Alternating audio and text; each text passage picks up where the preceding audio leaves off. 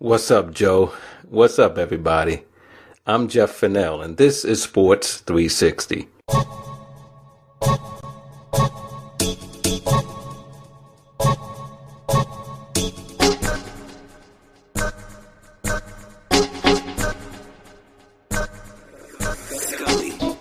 Today I will be joined by Reggie Pegues, a childhood friend from Hollis, Queens.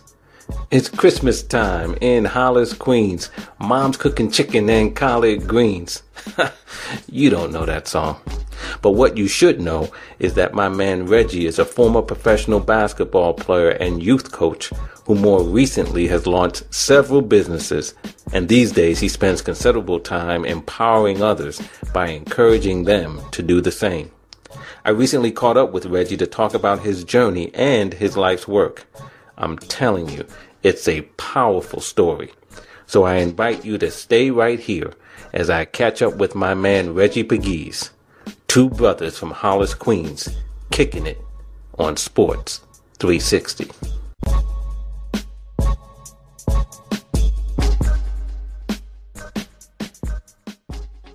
Well, I am I am pleased today to have with me on the podcast an old friend of mine, a good friend of mine, Reggie Pegues. Reggie and I grew up in Hollis, Queens together. Uh, Reggie played basketball overseas for a number of years. He did a great deal of coaching, uh, both in A A U and in high school. And he's also a businessman and an entrepreneur, and he's doing some great things in the community. And so Uh, Reggie is joining us today to talk about all of that and more, and I'm excited about it. Reggie, how you doing today? Hey, Jess, man, I'm wonderful and wonderful and blessed, man. First, I want to thank you for having me on your show today. Uh, it's really an honor, and uh, it's amazing but not surprising how far we've actually come, you know, from all the years that we've known each other from growing up in Hollis. Yeah, man. And you and I were talking about this uh, a little bit about knowing each other for almost fifty years. And that's just amazing when you think about it, right? fifty years. Yeah, I know, right? When I thought about that uh, before you, you'd asked me on, I was thinking about it. And I said, how long has Jeff uh, and I actually known each other? And that's when I asked you the question. I said, did, I, did we meet in elementary school or was it junior high? Couldn't remember it. Then you said it was elementary school. Then I realized, I said, wow, that was over fifty-something years ago. That's amazing. It really is. It really is. And, and, and, and here's the thing, too, that's amazing. It's been through social media that we've been able to reconnect, right? And so, you know, that's a blessing right there. But I'm glad to have you on today, Reg, to talk about what, for me, from my perspective, is a an extraordinary basketball and life journey that you've had. Uh, and I just want to really get into it and have you share your story, because I think it's a powerful story, man, that talks about the intersection of life and sports. And for you, that sport was was basketball. So looking forward to talking to you about it. And why don't we start here? You know, Reggie, for me, growing up in Hollis with you, you were what I consider a basketball prodigy, right? You had talent from a young age. Uh, you were always playing up, meaning you were playing with older players. Uh, and I'd like you to share with us to start, um, you know, the relevant points of how you got started, right? When did you first realize you had some talent? Who also recognized that talent that you had, and, and how you started developing as a basketball player early on? Well, it started in my parents' backyard, actually. I remember as a kid, uh, my father saw that I wanted to play basketball, and I would just dribble in the yard, but I had no basket. And this was before they had, you know, the prefab baskets that you can go to, sure, Toys R Us or whatever and buy. So my father was very ingenious. So he, he took an old gate, and he kind of figured, he looked at a picture, and he kind of made me a backboard, and then found a rim someplace, you know, and he, he put it all together. And you remember playing in my backyard. You might not have been playing it back in the early days, but that's where I started, in my backyard. And, and little by little, I was really introduced to the game by Steve Schell, who was my sister's boyfriend. And he worked on, worked with me, taught me the fundamentals. And little by little, I progressed. And that, that park, that famous park that you talk about, one ninety-two, uh, you know, I went and was able, which was right across the street from my house. So I lived in the park. as you know. I lived, you lived a few blocks away, but I lived in the parking. I went over there, and you brought up a point the other day that was absolutely amazing, and you and I were both laughing about it was, and I never really thought about it, but there were two sets of baskets. You know, there were two sets of baskets, but there was just one main court. So I always wanted to play on the main court, but you and I, we started on the side courts that faced a particular street, two hundred fourth Street. But the goal was always to, to, to play on that court that was facing Hollis Avenue. Right. And, again, through Steve Schell and some other people, the other uh, major guys that were right there in the community, you know, Ike Parker and, you know, Pearl, you know, Pearl Washington and, you know, just guys like that that were just in the neighborhood. You know, the goal was to get over there. So, you know, my thing was I used to – you know, play on the side courts and stuff, but I really would just hang around and hang around on that court, that main court on Hollis Avenue. And uh, I never forget one day, it just came down to a point where they asked me, hey, you know, they needed, they were short of men, they needed somebody. And uh, they introduced me into the game. And from that point on, I just started playing with the guys, the older guys, you know, on the main court facing Hollis Avenue. Yeah, and as you said, when we talked about it, see, for me it was clear, and and and for the the rest of us who didn't have the talent that you had, but were of the same age, we played on those courts that were facing two fourth, right? That's what we called it, right? It was two hundred fourth Street, but uh-huh. we called it two fourth, right? So we played on the courts facing two fourth, right? But the guys who really could play played on the courts that faced Hollis Avenue. And even yeah. there, there was one main court, right? The one near the park house where yeah. that's really where the games were going on. And I would tell you, Reg, there were times when, you know, we're playing on the on the on those other side courts and somebody would make a move, somebody would do something great, and the roar would go up from over there, and we would stop and, and look over there, and there you are balling with them, man. And we're like, look at the Reggie, man. I'm t- yeah. It caught yeah. our attention. It caught our attention, man. That, that's amazing because actually, you know, again, like I said, you know, you and I grew up together, and um, when you referenced that the other day, I never really looked at I never looked at it that way. I, I really didn't. You know, I just I just loved the game so much, and I wanted to play against the best. And you know, at that time, I was like the smallest one. I must have been about maybe uh, what eleven, twelve years old, and I'm playing with guys that were eighteen, nineteen, grown men. you know, right, and right. getting around and taking my lumps, but you know, I hung in there, you know, and that's, I tell you, that's really where I, I forged my game. That's where I, I patterned my game. I learned a lot of great things. And, you know, uh, just from being in that environment, in that, that, that hotly contested, you know, type of atmosphere, you know, I generated a few of my own oohs and ahs during the day. So it, it was really good. It was great to, to, to, to be that. And one of the things that you that you pointed out was um, there were times where you could see where crowds would actually gather around that court right. and watch the game. And uh, the one thing that I, it, it taught me was I was never really in awe, you know, of it. You know, I wasn't afraid of the moment. You know what I mean? And a lot of times that came from some of the older guys who really knew me and saw my potential before I could even see it.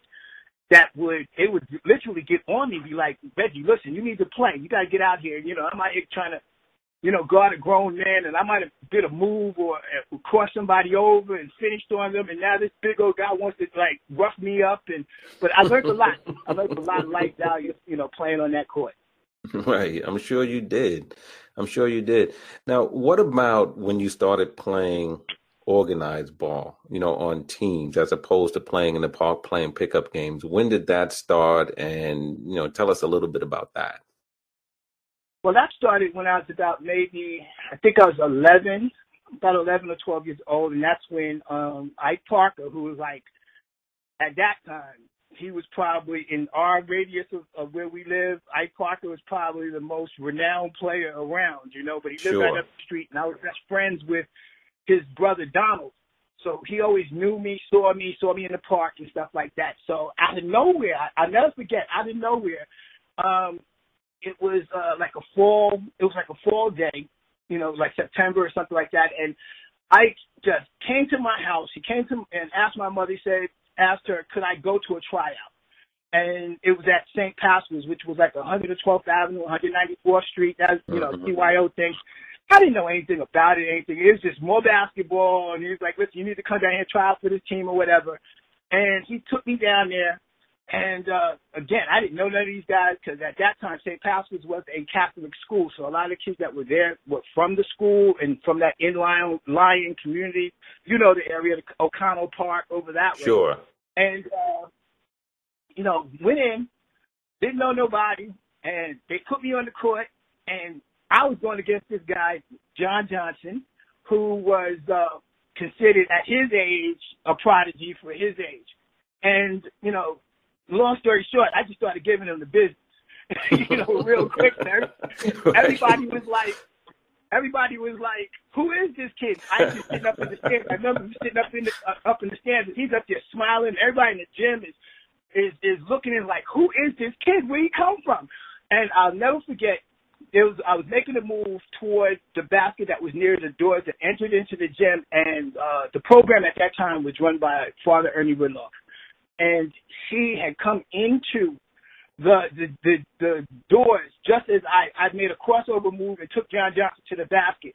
And I'll never forget, and I can see the expression on his face right now. He just did a double take. He ran over to the coach and said, listen, sign this kid up right now.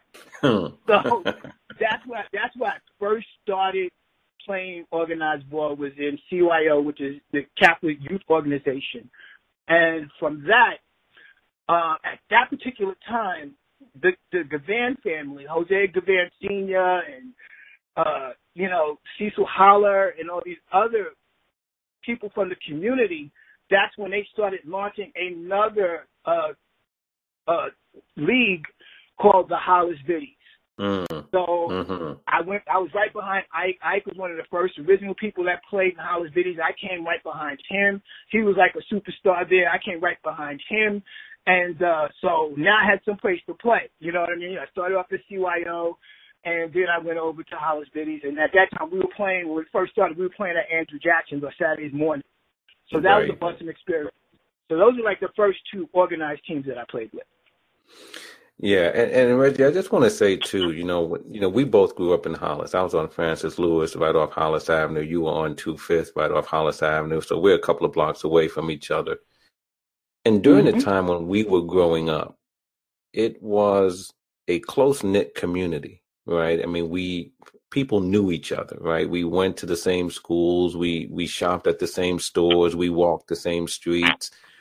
People knew each other, and so some of the things that you're describing quickly got around.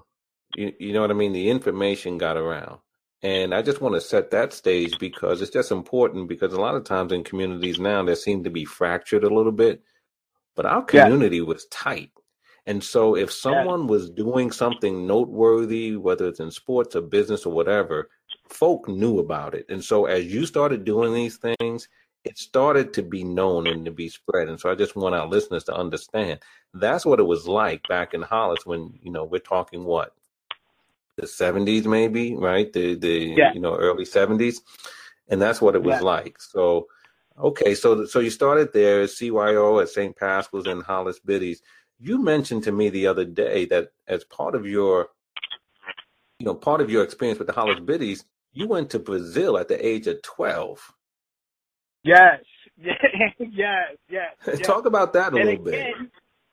And again, that was one of those things, okay, because, you know, it happened for me in junior high school. I was the youngest in junior high school, and I was able to make the, the, the, the quote-unquote varsity team in junior high school. I wasn't supposed to be there because I was too young. And this they had a traveling team. They got because Mister Gavan and Mister Holler and Mister Westbrook, they all worked for I B M at that time. And it was so awesome because we got to go to, we went to Shea Stadium and actually got to stand on the field. And we did some amazing things through their uh, relationships.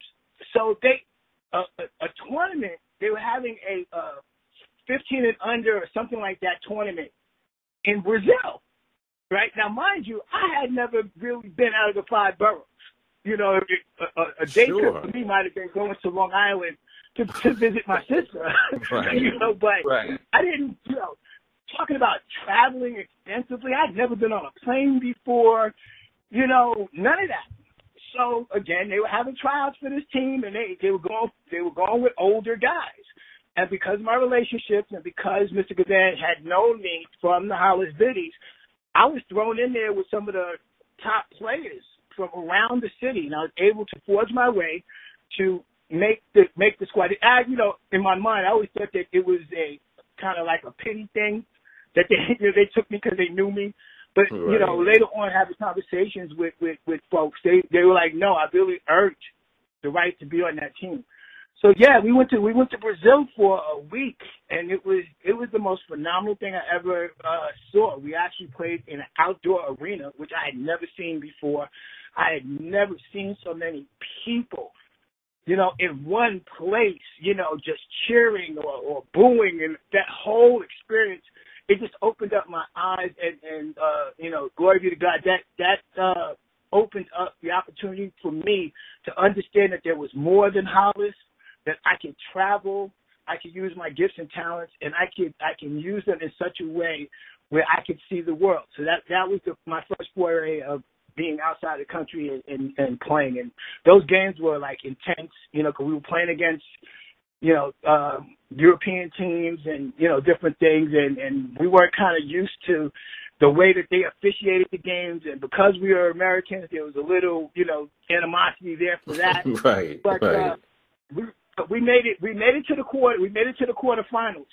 But uh, it was, it was, it was really hard. It, it was hard, and, you know, but it was an experience that I'll never forget. Yeah, I'm sure. I mean, that, that when you told me that the other day, first of all, I didn't know about it. And then second, as I thought about it, as a twelve-year-old from Hollis to be, you know, uh, playing basketball overseas, that had to be something that left a real impression on you. Um, so when you come back, you know, and you, you come back, uh, you, you also played, in addition to playing for the Hollis Biddies and playing for Saint Paschal's, what about in school? You know, the, the school teams. Tell us a little bit about your experience playing for, you know, whether it's the elementary, junior high, and we'll get to high school in a minute, but, you know, set the stage for us there as, as far as playing for school teams. Yeah, that was really, really interesting because, as you're aware, we, we were in that transition period educationally. Um, initially, when we entered into elementary school, the sixth grade class was part of elementary school. Junior high school was seventh, eighth, and ninth.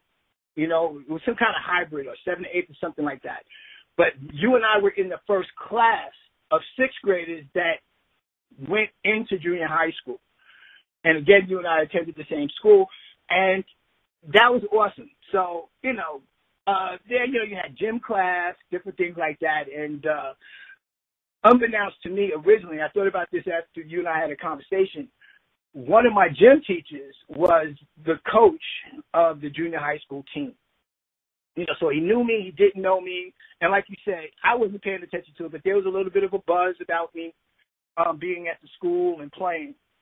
So what happened, tryouts came, and it was it was clearly written, you know, for the tryouts that sixth graders couldn't try out. Right? Sixth uh-huh. grade did not try out. And I was like, no. I was like, no, no, no, no. You know, I was like, no. Uh-uh. You know, because you got a, a little glimpse of different people in the school, and I knew Ike Parker was there. I knew that Archie Joyner was there, who's another big-name player from the community. Um, there were some big-name players there. I said, nah, you know, I, I can hang with these guys. Even though they were older than me, I felt that I could hang. So I snuck into the tryouts, right? And right. I remember sneaking in, and they'll, you know, you always have, you know, we didn't call them haters back then, but, you know, you, had, you always have your haters, and there were some guys that wanted to, to blow up my spot and tell on me. And uh, Ike Parker actually was, you know, the more I think of it, he was really a guardian angel in my earlier years. He, um, you know, he quieted the noise, and I, I went through the tryouts. And, and lo and behold, I get to the final tryouts, you know. I'm, I'm again, playing against older guys, bigger guys, stronger guys. But I make it to the final. I make it to the final tryouts, and one of the gym teachers, who actually actually was a science teacher as well. I don't know if you remember Mister Brenner. He came in, and I didn't know that he and Coach Zajac had a relationship. And he came in, and uh, He sees me sitting there because, you know, before I could hide in the crowd, because when there was like twenty, forty kids in the gym, you know, he would come in there, but I could hide. You know, I was kind of dumb. Right, I didn't want him right. to see me, you know. But right. now we're down to the final cut, so there's only like maybe twelve, fifteen guys in the gym, right? So you can't hide now. He comes in the gym, and uh, he goes to Coach Zajac and says, what's he doing here? He says, oh, who? He says, Pegues, what's he doing sitting here? And he goes, well, he, you know, he tried out for the team. He says, you know he's in the sixth grade, right? So now the coach had a dilemma. You know, he started to, he wanted to let me go, but the other guys, you know, said, hey, look, he earned the right to be here. The coach thought that I earned the right to be there. So my first school team was at junior high school one ninety-two, and I made the varsity team, quote, unquote. Um, there was only one team, but I made the team um, right. at sixth grade. So, so that's where it started. Okay.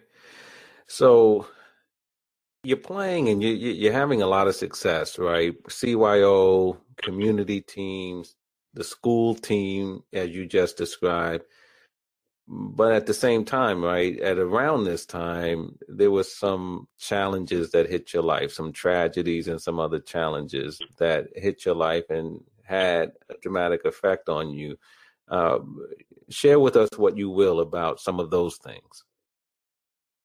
Yeah, yeah. Um, so uh, coming out of junior high school, uh, eighth grade, at that particular time, again, like you said, my name started circulating. I started being approached by various different people to play with their various different teams and uh, on the outside. And, and, you know, life was great. You know, I loved, you know, I was doing the thing that I loved. I, you know, I was playing the game that I loved. And, uh, you know, like you said, I was uh, reaching a level of success and notoriety. And then um, the, that summer, that summer uh, between seventh and eighth grade, my older brother, police officer Thomas Pegues, was murdered on duty. And um, that gave me a real different perspective about life. Um, and it just, it shook me to my core because he was my, he was my idol. He was my, he was my rock, you know, he was, you know, everything to me.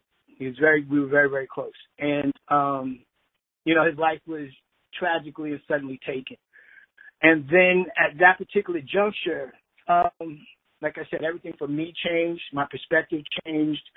Um, it was devastating to my family, particularly to my mother. And um, it just wasn't as important, you know, uh, as it as it once was. It didn't hold the, the, the, the luster in my life um, that it once had. It didn't hold the prominence that it once had because, you know, again, I, you know, had lost someone who was very close to me. I saw the effects of it on my mother. I saw the effects of it on my family.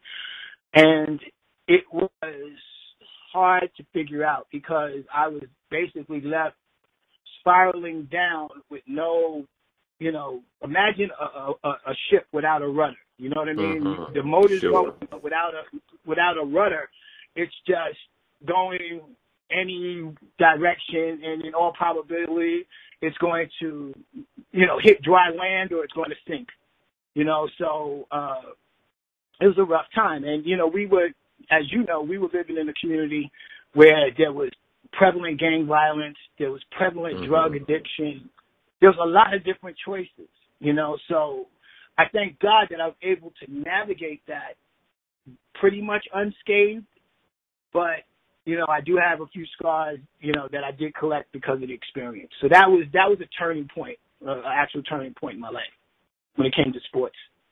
Right. And, and, and you, you, you talked about it a little bit here about the game didn't have that same appeal and everything else. And, and understandably so, right? I mean, this is a tragedy, you know, your brother, uh, for your brother who is also a role model, you're close to him and everything else. But you did continue to play, right? And how difficult was that? Because, again, you're well-known, you know, in the community, among the coaches who are coaching, whether in school or, you know, community teams and, and, and that sort of thing, A A U teams. And I'm sure people are still expecting you to play. So how did you deal with that? The expectations that you, sh- you know, you sh- should still be playing, but yet you're dealing with this tragedy at the same time. Yeah, that was that was odd. you, you know, you know, it's not humorous, but it's I, I laughed mm-hmm. ironically because now that you you remind me that it was a very odd space. You know, yeah. because it was, you know, I had, I was blessed with such ability that I have to tell you, Jeff, a lot of times mentally, I might have been going through the motions, but I was vacant. You know mm-hmm. what I'm saying? I'm like sure. in the midst of the game, and I'm not thinking about the game. You know, I'm thinking about the last time I spent time with my brother, or, you know, I'll never forget, you know, the night when, when the officers and my sister-in-law came to the house, and that, that, that, that scream that my mother, that wail that she let out when uh. they told her that her son had been killed. So I was having thoughts like that. You know, I might have been playing the games and stuff, and I don't, even, and to be quite honest, I don't even know. Someone else outside of me would have to tell me, but I don't even know whether or not my ability had dropped down, or, you know, my game, you know, took a step backwards or whatever it was. But a right. lot of times when I was playing those games, I was baking, you know, and at that particular time, again, my focus shifted because I didn't have the guidance of my, my brother, and street agents started to approach me. And uh, if the audience isn't familiar, if they're not familiar with street agents, they're, they're guys that are always hanging around. Mm-hmm. You know, because they want to be connected to the next player and this stuff. And there's certain inducements and certain enticements that they give. I can't tell you how many pairs of free sneakers I got and how much gear I got, and, you know, how got, it actually got to a point where, you know, my ability had taken me to a place where, you know, I would actually charge, like somebody would want me to play for one of their pickup teams, I would actually charge them to play for them. Really? For the day. Yeah, you know, I would charge him and say, listen, well, you want me to play today? You know, you got to give me two hundred dollars and two pairs of sneakers. Hmm. And they would do it. You know, they would do right. it. So uh, it was like that, you know. So my, my focus had started to, to, to really drift, you know. And now I'm being recruited by high schools. And my, my really my perspective is, to answer your question, people were asking me, yeah, do this, do this, do that. But internally, you know, the thing that I found very ironic, no one ever asked me how I was doing. Mm. Wow. Nobody asked me how I was doing. Nobody said, hey, man, listen, are you all right? You know, it wasn't that. It was like, listen, we got a game today. Go get some buckets. Let's win this game. Let's win this championship. Let's get this little trophy. And I'm like, you know what? This is what's really important right now. You know, this is not what's going on. I'm, I'm, I'm. I need help. I need to converse. I need to have a conversation. And unfortunately, in in the Black community, when we are faced with tragedies or faced with issues, one of the things that we are not really, you know, good at is having conversations. We just deal with the situation and we move on. And and I needed to talk to somebody at that period during that period of time, and I didn't yeah. wasn't availed that opportunity. Yeah, I mean, that, that really had to be tough because, again, you were always around older people, as we talked about, you know, from playing up from a young age. And then you have all these expectations among older people, right, who are pulling at you, wanting you to continue to play the game. So um, you did end up going to high school and playing for the high school team, Andrew Jackson, which was one of the better schools in Queens. Um, you know, tell us a little bit about that experience uh, at Andrew Jackson, and, and also what's going on, you know, at home and, and, and with you personally. Well, um, during that particular time, again, I, you know, I was recruited, and like you said, Andrew Jackson was uh, was a powerhouse, you know, perennial. It was still close, you know, because you and I, we we went to all the close proximity schools. We went to one thirty-four, we went to one ninety-two, and going to Jackson was actually a little stretch for us because that was more than three blocks. So, you know, going in, right. it was a great experience. Um, the the awesome thing was that your older brother had gone there, my older sister had gone there. They both graduated from there, so there was a history there, and uh, I walk into the school, and again, you know, it's a big environment, and as you said, my, my, my name preceded itself, so, you know, there were people that wanted to test me and wanted to challenge me, you know, uh, you know, on the court and even off the court, but, you know, I, I felt like I started to, to, to come out of it, you know, but then the next thing hit, because during that phase, uh, my mother contracted cancer. So I'm like, here we go again. I, I thought I was catching my breath from one situation. Now there's something else to deal with. And um, unfortunately, back then, they didn't have the type of treatments that are available now back then, you know. So dealing with that situation, and I go through freshman year, and my mother's not doing well, and, you know, uh, just, you know, still trying to recover from the loss of my brother. And you're getting, like you said, the demands, the expectations. I'm supposed to be this and that. And people projected me to be an all-city player and all this other stuff. And I'm really, I really mentally, Jeff, I had checked out. I really uh-huh. did. I was going through the motions, but mentally I just checked out. I was like, hey, man, look, you know, there's other stuff going on out here, you know, that's vastly more important than uh, basketball. You know, I just lost my brother. Now I'm faced again with another loss because, you know, generally we grew up with it. Someone that you knew, family member, you, whatever, contracted cancer. The inevitability was that they were going to die. So now, you know, the stakes are even higher. First I lose my brother, now I'm about to lose my mom. Uh, you know? Sure. So I'm like, oh. So, you know, we fought through the freshman year, and I had a, I had a decent year. And then the next year, I, you know, I made it to the varsity because um, I was on J V, and I made it to the varsity for the for the next year. And, and that was a great experience. I was surrounded by some good guys, but I still wasn't there. My mother was digressing um, in her health, and I have a baby. My sophomore year, sixteen years old. So now uh, things are compounding themselves. And uh, went through that, you know, sophomore year. Didn't play much, you know, on the varsity. Um, but my mother's digressing. Now I'm about to have a new. I'm about to have a newborn child, and uh, it just, it just things started escalating. So basketball just really, really, really wasn't a priority at all. You know, at that particular juncture, you know, I would play in the street games and, you know, make, you know, pick up a few dollars here and there. But uh, in terms of priority on education and priority on playing sports at that particular time, it just wasn't, it just wasn't there. Yeah. At that juncture. Yeah. I mean, and with all those challenges and, and, and the emotions you had to be going through, it's understandable um, that that's, you know, and, and you're young, right? You're sixteen. Yeah. And, yeah. And in a lot and, of ways. And navigation by myself. Yeah. You know? Right. So, all right. So here you are. You're in tenth grade now. You're on the varsity team and everything else, but you have all these things going on, right? You know, you have a baby on the way. Your mom is, is, is you know, getting worse. Uh, her health is getting worse. And what happens here? I mean, uh, uh Just uh, tell us how, how things progressed. I mean, things get better. What what, what happened? Actually, um, things didn't get better. You know, um, eventually, um, before that season was over, I failed off the team because I, you know, I just couldn't focus uh-huh. in school and stuff wasn't getting done. I failed off the team, so I didn't get to finish that season. Um, my mother is bedridden. My girlfriend at the time, who later became my wife, she's about to she's about to give birth because my son was born in May, so it's it's that going into that summer, right? And um, so my son is born that May.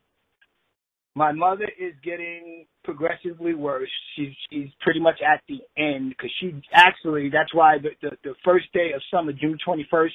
Has a tremendous significance for me because that's the day that my mother passed away. Mm. So my son is born May twenty-sixth, and just about a month later, um, my mother dies. Now, in between that, after I failed out, failed off the team, I dropped out of school. My mother was bedridden, and she was home most of the day because my father still had to go out to earn a living. My older siblings had moved out of the house and, and everything else, and it was just me and my youngest sister. So I had to take on a new role. I had to make sure that my sister went to school and was doing what she was supposed to do. I'm trying to be available to the mother of my son, and I wanted to be there for my mom, you know? Sure. So I'm juggling, a, I'm juggling a whole lot of different balls all at the same time, you know what I mean? All the while, you know, I'm tearing apart inside because I'm first and foremost, you know, I'm not doing what I was gifted to do. I wasn't playing basketball really anymore. And I got all these other situations going on, and everybody's like treating me like I'm invisible because, see, when you're up, everybody's with you. But when you got a problem, you can't find nobody. so it, yeah. was, it was a very trying time. It was a very trying time. And so just take us through. I mean, how, how did, you know, you, you're at this point. Um, you, you drop out of school, and and and you said, uh, you know, on June twenty-first, you know, your mom passed away. Um, so you're dealing with all these things, right? Your brother, your your mom, you, you have a new baby and all that. You drop out of school. But eventually you did go, go back. You have said to me on more than one occasion, you made a promise to your mom that you yeah. would go back and finish school, and so you eventually kept that promise. So, you know, pick up from there and let us know, you know, what happened. You know, how how'd you end up doing that, and where did you go from there?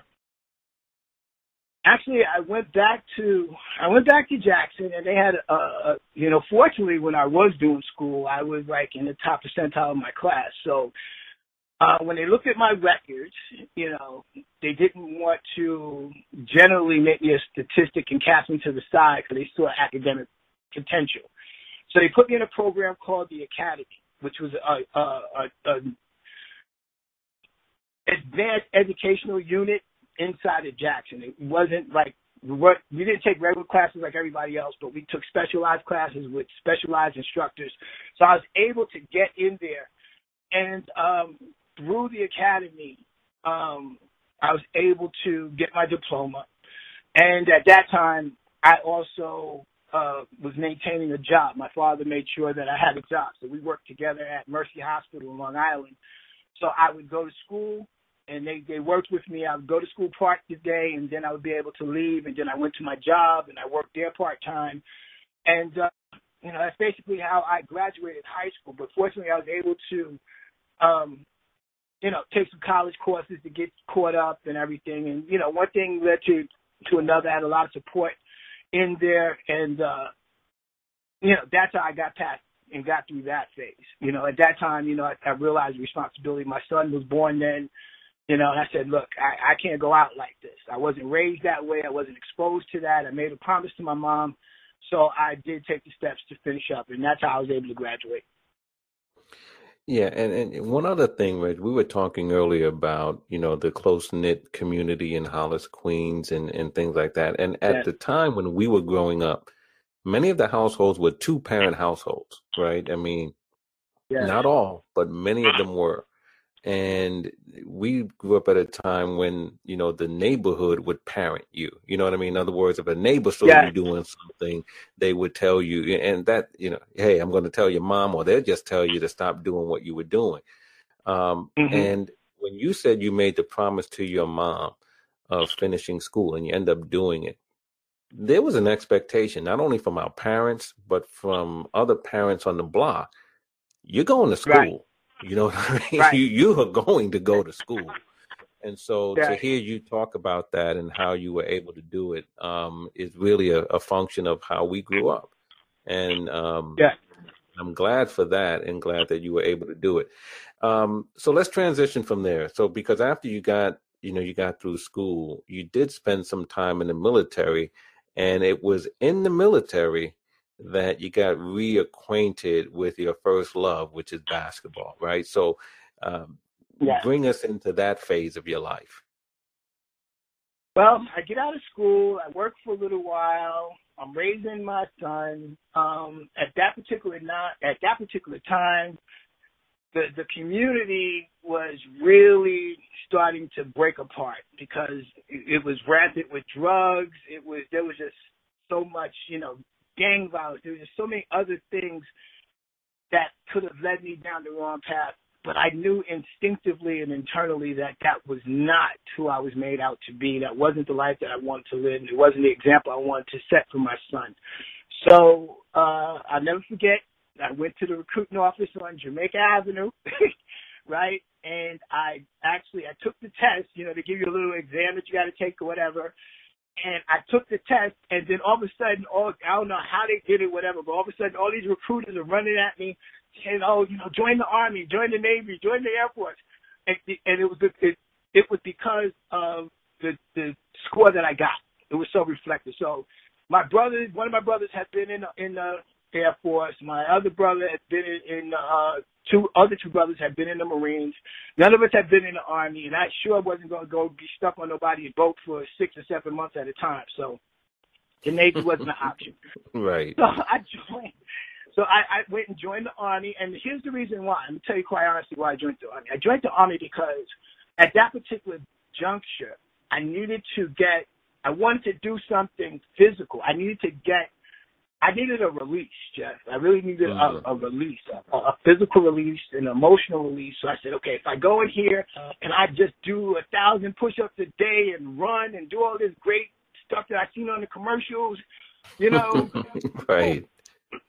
You know, I said, okay, cool, right. That'll work. You know, so went and, went and enlisted, um, and as God would have it, I went through basic training, not too far from where you live. I went, I, I did basic training in Fort Dix, um, just before they kind of closed it up, and uh, went there, went to went to school there, and as just as we're getting ready to leave, you know, they give you your orders, they let you know where you're going to be stationed, right? So I was in a class of about sixty people, and people are getting their orders, getting their orders, getting their orders. Now, here's the thing. Sometimes if they don't cut your orders, they'll hold you back, which means you're like in limbo. You're not really in the Army. You're not really out of the Army, but you just got to hang around. I didn't want that to happen. So lo and behold, long story short, I get the opportunity to go to Europe. Everybody else has got their orders. I'm worried because there's like six or seven of us who haven't gotten our orders yet. And I'm like, Lord, I don't want to be a holdover. And I'll never forget that day. We're standing in ranks, and um, and prior to this, I actually had a vision of going on a long plane ride. And they announced, the sergeant announced my name and told me that I was going to Germany. Now, think about this, Jeff. You and I were born in Hollis, right? The closest that we ever got to Germany was watching Wild World of Sports at that time. So, or Hogan's Heroes. Exactly, right? So here I am, you know, I get my order, I get to go to Germany, and I'll never forget it. One day, cause it was like an eighteen-hour flight. Again, never been on a flight that long. And one day I'm standing on the corner of two hundred fifth street in Hollis, and then the very next day I'm standing in a country where I can't read the signs. I don't understand the language. Right. Nothing. Right? So they just totally uprooted me. I go to Europe, and long story short, again, um, I was there. I was there in total almost three years, two and a half years. But my first year, I go to the rec hall, and I said, you know what? I'm here. I'm away from everything. I'm away from everybody. I was able to think and clear my head. And I started going back to the gym. You know, I just started because we had a rec hall, a nice facility. You know, coming from where we came from, it was a nice facility, you know, and everything. I was like, hey, man, listen, they got baskets. They got lights. I'm good. You know, so started playing, started shooting around, started getting myself back in shape, started feeling better, started clearing my mind. And then one day I'm playing, and I'm playing with this lieutenant. And we're just out there balling. I thought we were just balling playing. Little to my, you know, I didn't know that um, my company commander owned a professional team. Actually, he owned two, but he owned the team in the town that I was in, which is Permissons. And he sent the guy over, we started conversating, and then uh, he asked me to come down to a tryout. And I went to the tryout, and I made the team. Now, the thing about it was it, it wasn't the military team. It was a professional team for that particular town. And the rules were you could only have two Americans on the team. So there was like six of us that tried out. I beat the other guys out. There was a veteran that was there. So I made the team. And that was awesome because it created additional income for me and my family, my new family, and it got me out of doing military detail. So it was awesome. Hmm. So you're getting paid to play basketball now, right? You're getting paid to play. You're playing in Europe. You're playing in Germany. Um, did you see other parts of the world as you were playing? Did you travel around and, and play in other countries? Well, yeah, we traveled all around Germany. We went to Italy. We went to Spain. We went to Amsterdam. And uh, believe it or not, see, I was there before the wall came down. We actually did a couple of exhibitions in East Germany, which that was a trip in and of itself, because if people don't know, the K G B is real.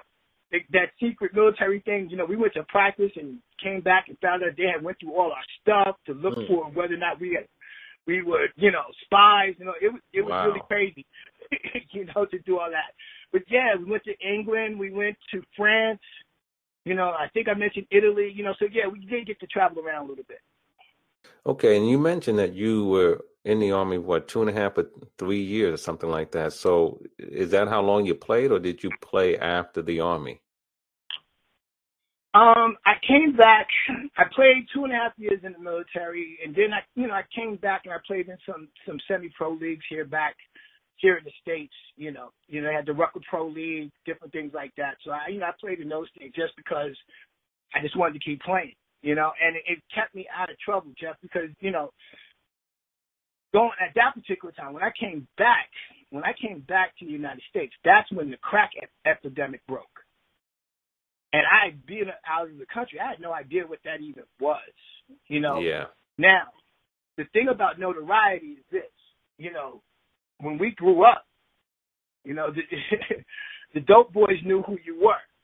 You know, because a lot of times when I was playing in games and stuff like that, they were on the side betting on the games and doing all mm-hmm. kinds of stuff. And they and they also, you know, this may sound kind of counterintuitive, but later on I realized a lot of those guys that were in the drug game who knew who I was and knew my story, they actually created ways for me to have a hall pass, to be able to travel through gangs, to go into different neighborhoods, and basically – there was a couple of people who were well-known who put the word out that, listen, he's not to be touched under no circumstances. So with the notoriety, when you come back, you know, now they're approaching you differently, like, hey, you know, you can play on my team. They, had, they sponsor teams or whatever, but then it was like, hey, listen, won't you run this package for me? Or won't you do this or um, do that? Sure. And I was like, I was like, uh, nah. You know, I was like, nope, that's not that's not what it was about. Again, my son, my son is a little bit older now. You know, I'm really thinking about. Get, I did get married while I was in the military to my to my girlfriend, and it's just instinctually, instinctually wasn't the path that I wanted to go on. So I had to do something different, and that's when I began to. Uh, that's when I decided to become an entrepreneur. Mm. And, and and that's the thing, again, as I said earlier, uh, when I reconnected with you on social media, I saw a lot of the things you were doing in that regard. Um, I know years, you know, you had a real estate business at one point, and then you started, you know, doing some other things that you'll tell us about. But the thing that struck me too, Reg, was not only were you building businesses to take care of yourself and your family, but you were, and you are, helping other people do the same thing. And that's the thing that, for me, really resonates. And so tell us a little bit about both of those things, the businesses you built uh, for you and your family, but also the work that you're doing to help others do the same thing. Well, yeah, it, it was it was awesome. Um, actually, I was working for a realtor. And I ended up uh, being one of the top realtors in his office. I, now, mind you, I had no experience. I had no idea. I just, you know, for me, I always loved to play Monopoly. So I figured real estate was the next best thing. But the only real difference was the money and the houses were real. So right. It was a real cool thing. It was a real cool thing to do. But, you know, you know me, Jeff. I've always had a heart for helping people. That's one mm-hmm. of the things that I, I'm so grateful for. I am just so grateful for. And uh, so being able to do that, you know, coming out and being a high school coach and being able to coach my son through school and, and to build businesses was an amazing thing, because it was always that spirit of first gratitude and then spirit of helping other people. So mm-hmm. with the real estate, I was able to do a lot of different things. Uh, at that particular time, that's when a lot of people were losing their homes in foreclosure. We were able to put a conglomerate together where we were helping people. If the situation was too far gone, we were able to at least negotiate where they didn't walk away with nothing, that they were able to have at least some money to, for a fresh start. Or if we were able to come in and save the home for them, we were able to do that. So that's what we were doing initially. We would buy and flip, you know, hold and, and, and rehab, different things like that, wholesale properties. Um, After that, that's when that's when the internet started really popping off. You know what I mean? And well, it was kind of forced on me because the real estate market. Remember, there was a little bit of a crash. That's when the bubble burst, and there was a mess there. So I really didn't want to deal with that, and I was looking for other things that I could do. I could spend more time at home, and got involved with various projects that involved the internet. So started building businesses online, uh, using social media. Um, And along the way, I was introduced to learning financial principles, you, introduced to using financial literacy, using biblical principles. So that just worked for me. You know what I mean? Mm. It, it just brought everything together, being able to understand that that abundance is everywhere, prosperity is everywhere, and just because you get your share doesn't mean that it's taken away from anybody else, as right. many people are taught to think, you know, and that's one of the major problems why people don't go after abundance, because they think that by them becoming blessed and becoming wealthy is taking something away from somebody else, and that's the furthest thing from the truth. So my campaign, basically, through the stuff that you see me do online and working with other entrepreneurs, particularly new entrepreneurs to the industry, is to help them to get the right footing, starting off on the right things, teaching them attraction marketing instead of having to do active prospecting, and teaching them how to build their, their businesses to be successful through phases of uh, tried and true and proven strategies. Sure. So that's basically what I'm doing right now. Yeah. And as I said, I mean, you know, I, I see some of the things that you're doing. I don't see all of it, but, you know, we'll we'll, we'll get to that. You and I are going to connect offline and talk more and, and, and, and work more together on some things. But, you know, Reg, we're going to have to close Absolutely. in a couple of minutes, but you know, your story, and I said this to you before, and I might have said it at the outset, to me is a powerful one because of the journey that you took. And, you know, this is a a sports-themed podcast, but it's more than that. It's really about life. And, and you know, your journey, as I said earlier, the intersection of life and sports with basketball, a guy coming from Hollis, Queens. We're both from Hollis, right? And we're grateful for the journeys that we've had. And I just wanted to really uh, give you an opportunity to share what I think is a powerful testimony about so many things, you know, the things you've gone through, the challenges you had to face, the things that you've overcome. And now you're there, you know, uh, positioned to help other people um, fulfill their dreams. And I just think it's a great, a great thing that you're doing, and just want to keep encouraging you, man, to keep at it, man. Um, keep at it, because you're doing great work. Jeff, I appreciate you, man. I appreciate you having me on. I appreciate your listeners. And uh, perhaps you'll come to have me back and we could do a part two on this. but uh, Yeah, I right? mean, because no doubt. I mean, because here's the thing, you know, I, I will tell you this. You know, we, we've talked about a bunch about being from Hollis, Queens. I wear that proudly, and I'm sure you do too. You know what I mean? I mean, Absolutely. That's part of who we are. And, um, you know, it, it, it it's something that for me and for you, I, I know it just resonates with us each and every day, that we came from the beginnings that we, we have. And we know a lot of people who didn't make it, right? We know a whole bunch of people. Absolutely. Who didn't make it Absolutely. out. And so you talked about the gratitude that you have and how that lead led you to generosity and sharing your time and sharing your experiences and all those things to help others, because that's what true gratitude does, right? It leads to generosity. And so, um, yeah, man, I, I want to always be mindful of those beginnings, because it helps keep me grounded. And I think it's the same for you. And that's what sort of propels you forward to do what you're doing right now. So it's, to me, it's all good. Definitely. Hey, Jeff, I didn't, I didn't tell you this, but I have a free gift for your listeners. What's Anybody that? That's listening, that's interested as in, in being an entrepreneur, I have a free P D F giveaway of how to fire your boss.